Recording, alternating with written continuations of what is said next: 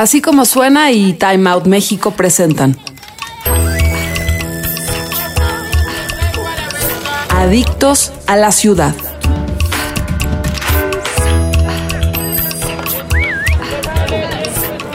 Bienvenidos a un nuevo episodio de Adictos a la Ciudad. Yo soy Andrea Vázquez, editora de las secciones de restaurantes, cafés y vida nocturna de Time Out México. Y nos acompaña Héctor Gil, fundador de Candelilla, un concepto único de experiencias culinarias en la Ciudad de México que propone, además de una experiencia gastronómica, también un viaje por la historia de México.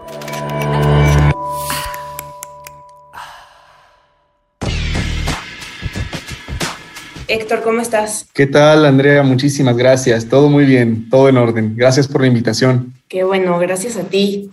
Oye, cuéntanos para empezar, bueno, yo vi en redes sociales que Candelilla no es un restaurante, sino un antirrestaurante. Cuéntame un poquito cuál es el concepto del lugar. Claro que sí. Pues mira, se llama antirrestaurante porque lo que hacemos no puede suceder en un restaurante normal.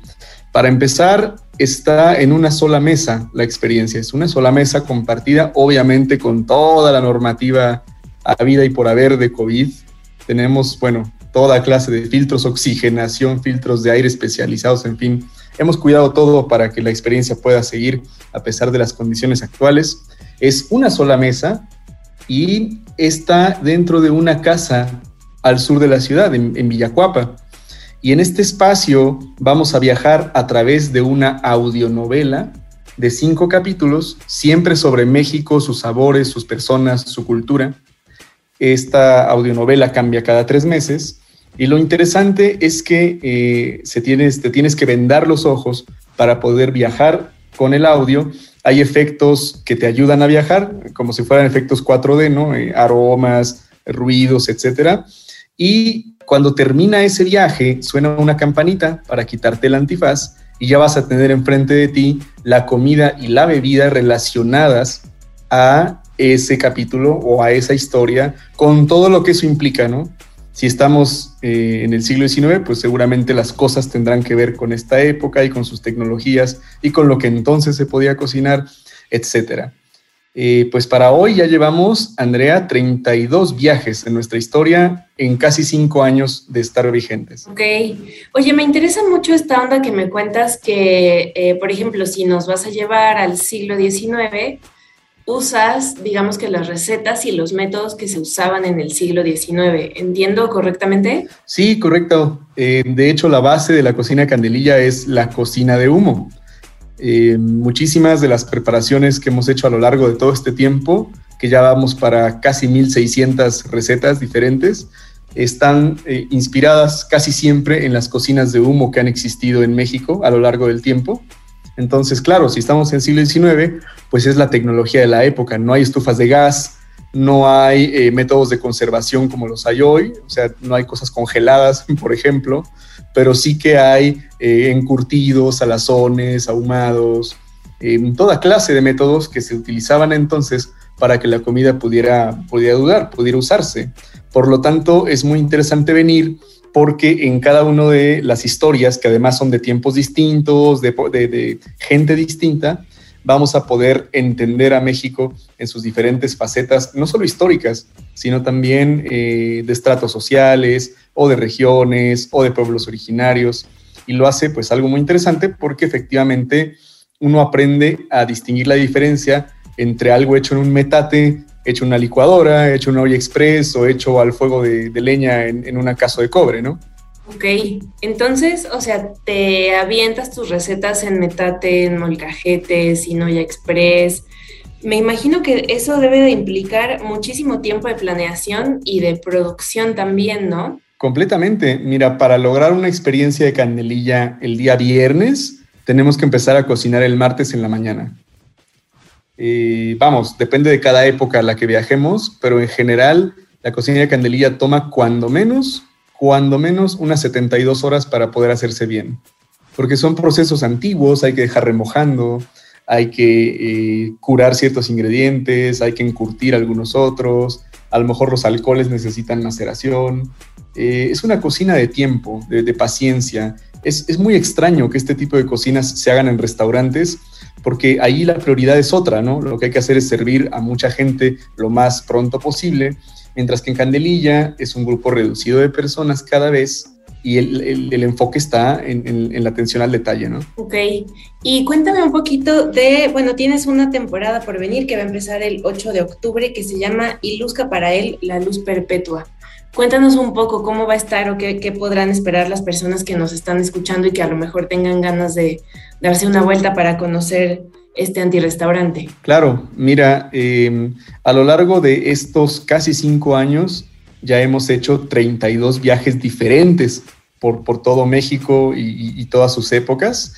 Y Luzca para él, la luz perpetua, es el único viaje que repetimos año con año. Los demás son efímeros, es decir, suceden una vez y nunca más vuelven, pero este en específico es la única que repetimos porque la gente la, la, vuelve a pedir e insiste en que se vuelva a hacer. Este viaje no tiene nada que ver con la celebración del Día de Muertos. Es más bien de acuerdo a la filosofía tolteca, que sabemos muy poco de esta cultura, pero lo que conocemos está contenido en un escrito llamado Toltecayotl.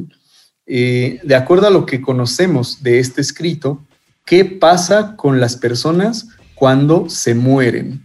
Entonces son cinco capítulos en los cuales el personaje principal eres tú mismo y vas a ir eh, descubriendo todas las diferentes etapas de autosanación, y, de autorreflexión que suceden de acuerdo a esta sabiduría una vez que tú dejas este mundo y, todo lo que tienes que enfrentar para estar perfectamente listo, para integrar eh, la trascendencia, vamos a decir.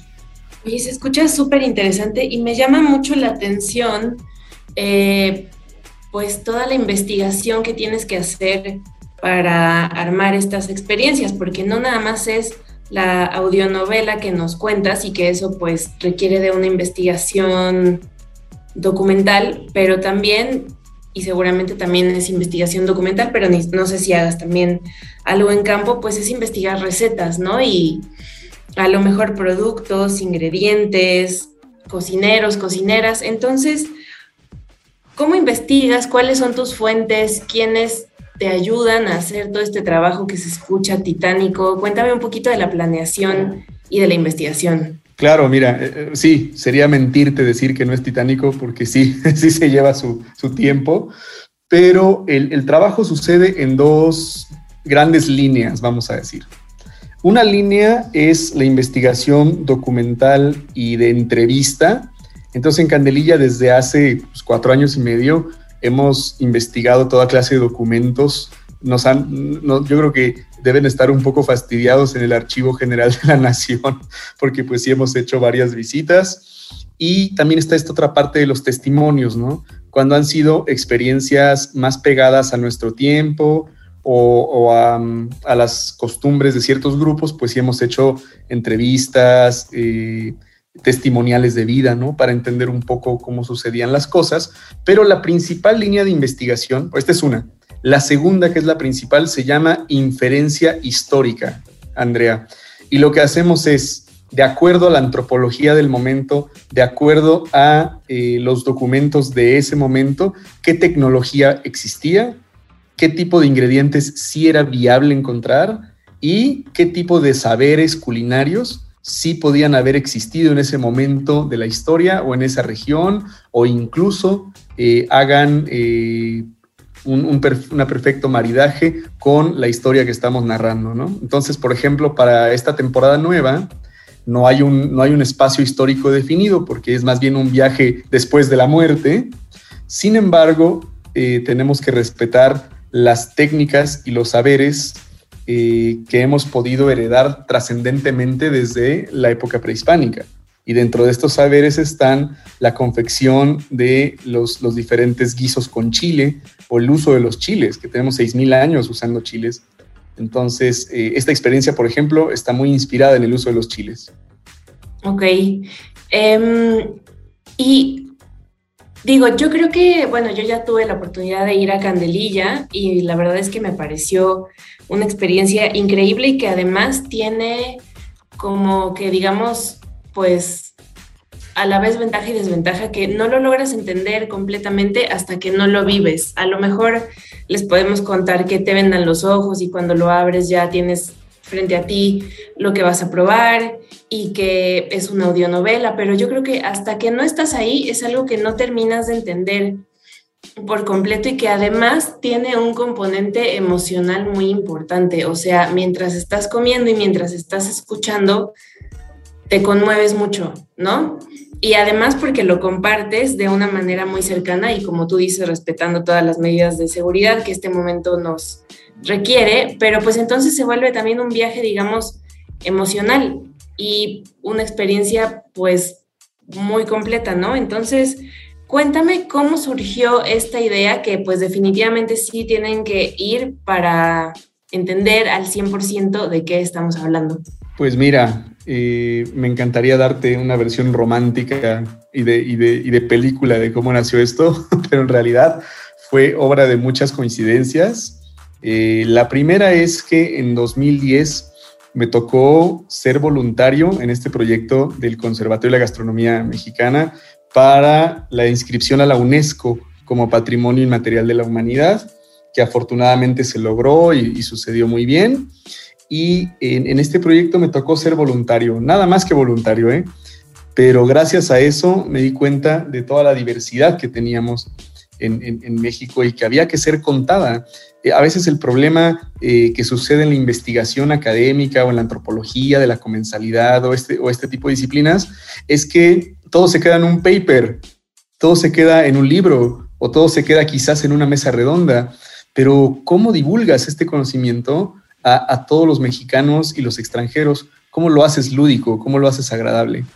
Y yo creo que de ahí partió esta idea de de alguna forma tenemos que transmitirlo. En, un inicio eh, empezamos a hacer un montón de hasta poemas o decíamos hay que hacer algo ahí que la gente pueda leer mientras come. No tenía nada de eso mucho sentido hasta que pudimos llegar al formato tan noble y tan bonito de la audionovela y que efectivamente logra lo que dices, conmover a las personas, eh, porque no solo involucra el tema de, los datos o de la historia, lo que más involucra son los sentimientos. Por ejemplo, en esta nueva temporada, eh, que es la que hemos podido repetir, mucha, mucha gente se va muy conmovida de aquí, ¿no? Muy reflexiva, hay bastante llanto en la mesa, pero no, no es un llanto feo, es, es, una, es una reflexión eh, muy profunda que hace la gente de sí misma. Entonces yo creo que, que tener un proyecto que permite tocar las fibras más sensibles de las personas es algo que se agradece mucho en los tiempos en donde las cosas suelen ser muy impersonales o, muy faltas de, de, pasión y de alma, ¿no? Eh, para concluir un poco con, con lo que me, habías preguntado, eh, Candelilla nació en 2017 y, nació después de haber hecho muchos intentos muy extraños de negocio, entre ellos una escuela de inteligencia emocional que pues no, tiene mucho que ver con gastronomía, pero al final la comida pues nos llamó, nos unió y nos hizo empezar a hacer cenas para amigos, nada de negocio, era simplemente algo muy informal. Y de esas cenas empezamos a entender que de repente venían más desconocidos que amigos. Y por eso el formato de una sola mesa se ha conservado, porque nació de esa época en la que estábamos pues un poco indecisos de qué hacer o cómo comunicar las cosas, y después se le pegó esta parte de gastronomía mexicana y encontramos el formato de audionovela, y de ahí en adelante pues Candelilla ha sido una verdadera eh, odisea, y además hemos disfrutado mucho poder compartir tantísimas mesas y con tanta gente aquí en Coapa. Oye, me gustó mucho algo que dijiste y que creo que tienes muchísima razón, que muchos de los proyectos culinarios que existen en la ciudad y en el mundo seguramente son súper impersonales y existen por un modelo de negocio, ¿no? Em, entonces, pues vas a un lugar y a lo mejor comes rico, te atienden bien, pero pues la cosa se queda nada más ahí. Entonces, la cocina, que es algo tan cotidiano y que sí toca fibras muy sensibles porque existe en nuestra memoria y nos recuerda a lo mejor lo que comíamos en la infancia o momentos específicos de nuestra vida, se vuelve algo, pues, o sea, como comprar un, no sé, como un intercambio monetario en el supermercado nada más. Y creo que sí, justo Candelilla logra hacer algo distinto, ¿no? Que la cocina sí signifique y que además también te enseñe. Y creo que eso se deja ver también y es otra cosa que se comprueba una vez que asistes en los proveedores que eliges y también en la gente que forma parte de tu equipo, que trabaja contigo en la cocina y en el servicio. Entonces, cuéntanos un poquito de esas dos cosas. Esto que acabas de decir, Andrea, es lo más importante de cualquier proyecto, de cualquier sociedad, de cualquier empresa. Sin la gente no somos nada. Y, esto quiero eh, hacerlo con, mucho énfasis en que las personas que rodean al proyecto de Candelilla todas y cada una de ellas son importantísimas y han permitido que esto siga vivo. Candelilla es un equipo bastante numeroso de, muchos corazones, cerebros y manos que trabajan de verdad con mucha pasión. Eh, quiero hablarte primero del equipo y después te digo de los proveedores porque también son otra parte muy importante de nuestro corazón. Eh, en, el equipo de Candelilla hay toda clase de edades y toda clase de personas. Eh, nuestra chef de cocina, imagínate, con sus 23 años, Elena, con esa juventud, con, con, esas ganas, con esa pasión.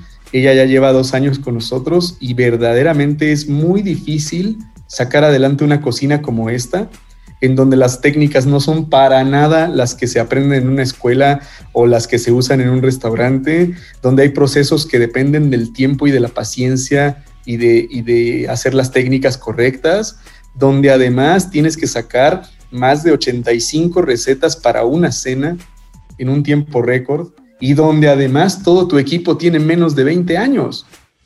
Entonces yo creo que eh, un, gran mérito a la cocina de Candelilla porque eh, hacen las cosas muy bien a pesar de todas estas eh, dificultades. Y después Candelilla tiene muchos otros corazones. Está el equipo creativo integrado por Marcela Hernán y yo, y que somos las personas que damos vida a estas audionovelas, ¿no? Desde hacer el guion, la investigación, eh, confeccionar los sonidos, los efectos, porque pues hay muchos que no existen, hay que crearlos, la música, eh, desde, desde la temporada 2 eh, del año 2021, que fue sobre Maximiliano. Desde ese momento ya componemos nosotros la música, tenemos a Yeudiel, que es nuestro compositor de casa. Y eh, además de esto, el equipo creativo pues también hace la, eh, grabación de las voces, la confección de, todo el producto ya eh, auditivo. Y en 2000, a partir de esta temporada de, de, de Iluzca para la Luz Perpetua, el sonido ahora es 5.1, Andrea.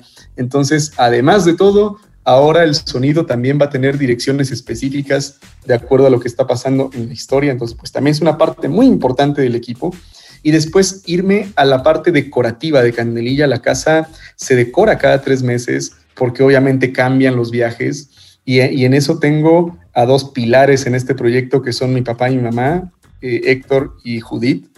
Mi mamá es pintora, ella es artista completa y se encarga de toda esta parte decorativa, ¿no? Desde el diseño de los centros de mesa, eh, todos los arreglos, las flores, pero además de eso, todos los cuadros los pinta ella misma, específicamente para cada temporada. Entonces, como te puedes dar cuenta, hay mucho corazón en este proyecto y es algo que creo que se nota una vez entras a casa porque respiras eh, la pasión de muchas personas que están colaborando para que eso suceda.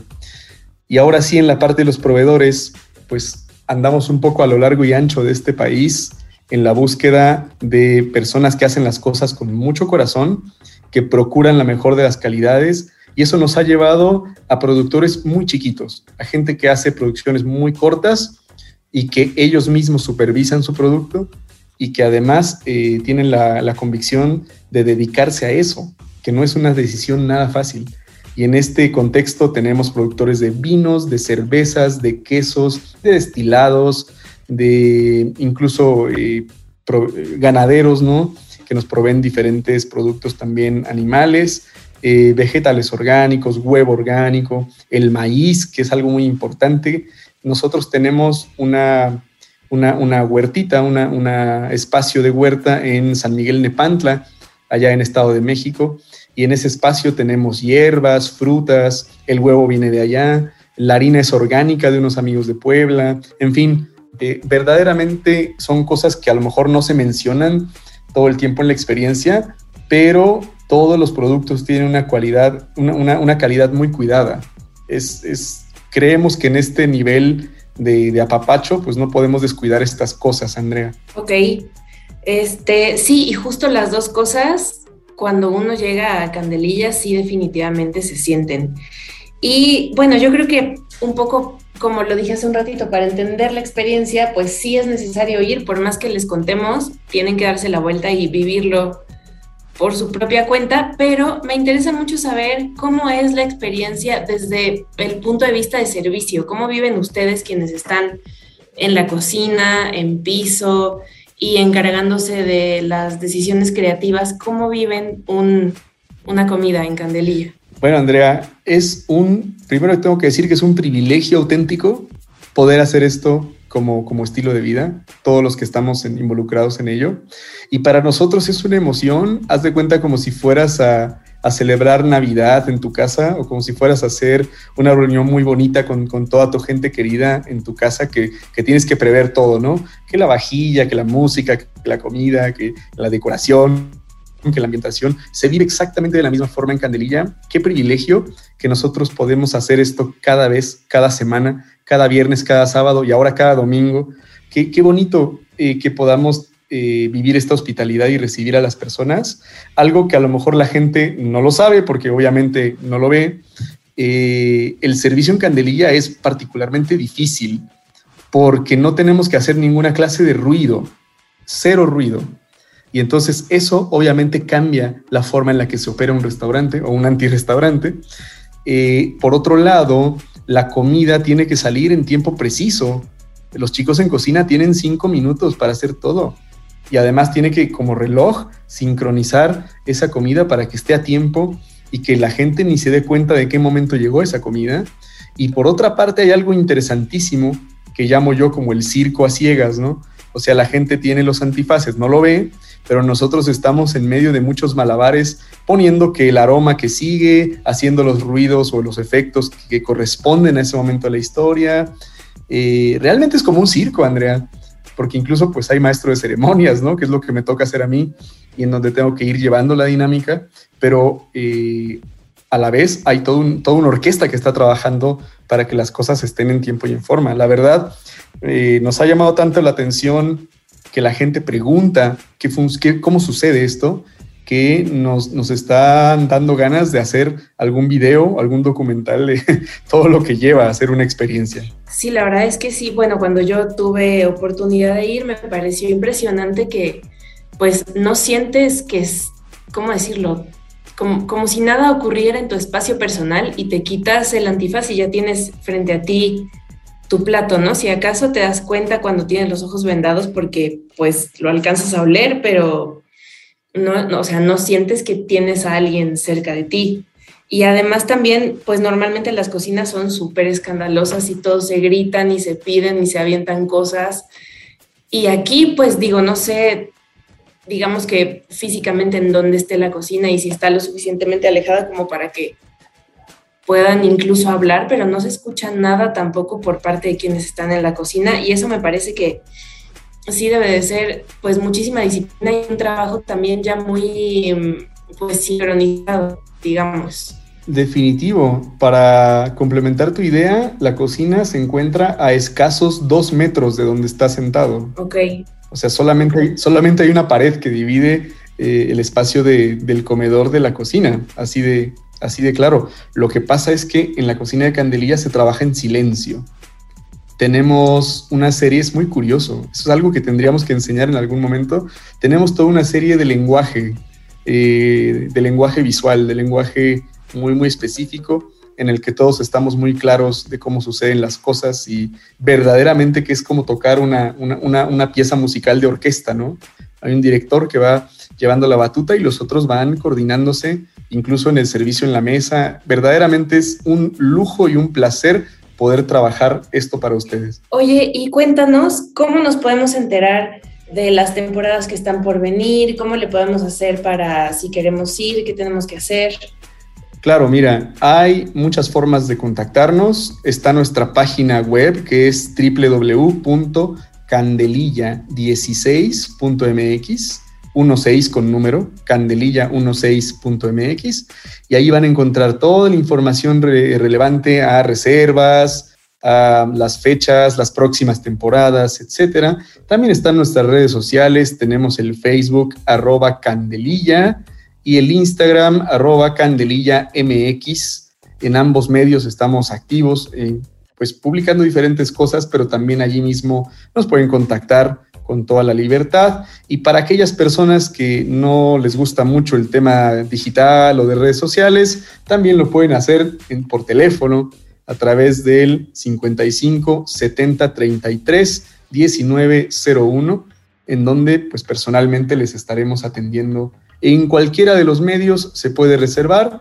ya sea de forma en línea con tarjeta de crédito o eh, de forma personal, también a través de transferencia bancaria o SPAY. Ok, oye, y también hace poquito sacaste tu primer número de una revista digital que yo creo que puede, sí, para los que no han tenido la fortuna de ir a Candelilla, pues si bien no es la experiencia como tal, sí deja ver un poquito cuál es el estilo del lugar y eh, pues la importancia que le dan a la investigación y a tomarse la cocina mexicana muy en serio. Entonces, si quisiéramos leer esta revista, Héctor, cuéntanos en dónde la podemos encontrar.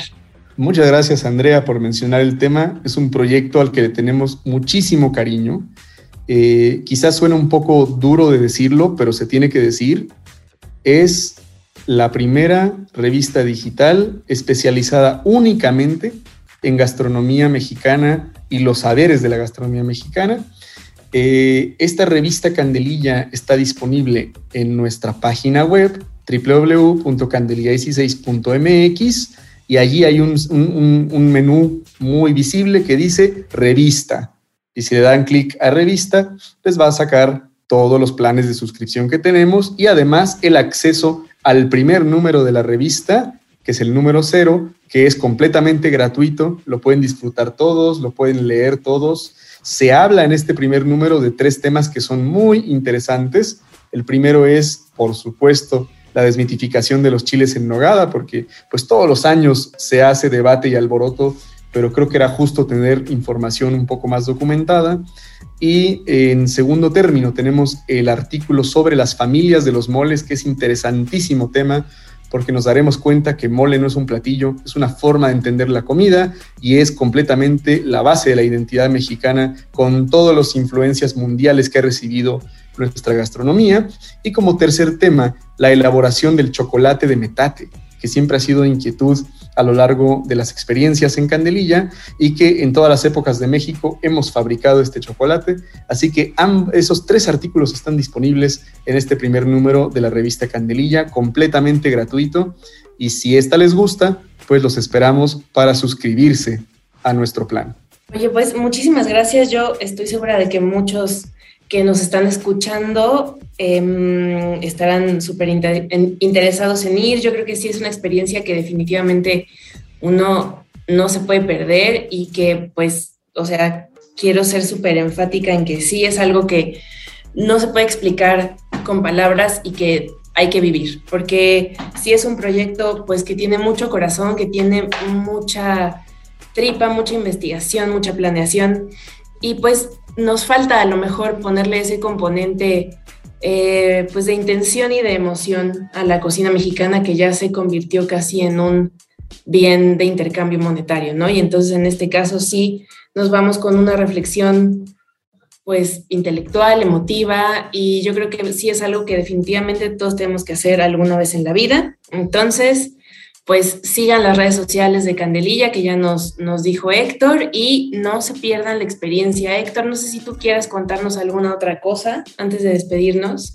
Pues Andrea, solamente eh, decirles algo importante. Ah, debido, debido al apoyo de todos ustedes, al gran cariño de todos los que han apoyado este proyecto, de todos los que han apostado por venir, aunque no sepan qué va a pasar exactamente. La temporada de muertos, esa temporada de Ilusca para él, la luz perpetua, está prácticamente al 95% llena. Tenemos todavía un 5% de sitios, así que si les interesa, si les llama la atención lo que hemos hablado hoy con Andrea, es momento de reservar porque los lugares sí se están pues acabando un poquito rápido y ya en 2022 tendremos disponibilidad para las siguientes temporadas. Oye, pues esa es una noticia súper buena, entonces hay que apurarnos para reservar.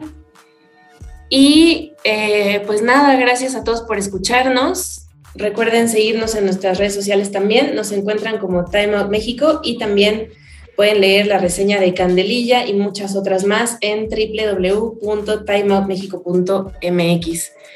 Héctor, muchísimas gracias y mucho éxito. Estoy segura de que muchos se pondrán a reservar ahora mismo para no perderse esta temporada que viene y pues nos vemos pronto. Muchísimas gracias Andrea y a todos los que nos escuchan. Gracias infinitas por permitirnos existir como espacio de gastronomía mexicana. Gracias Héctor, un abrazo. Un abrazo, muchas gracias. Visita las redes sociales de Time Out México en Facebook, Twitter e Instagram. Arroba Time Out México y utilice el hashtag Adictos a la Ciudad. Así como suena y Time Out presentaron Adictos a la Ciudad. Nos puedes escuchar en así como suena.mx o allá, donde usted escuche sus podcasts.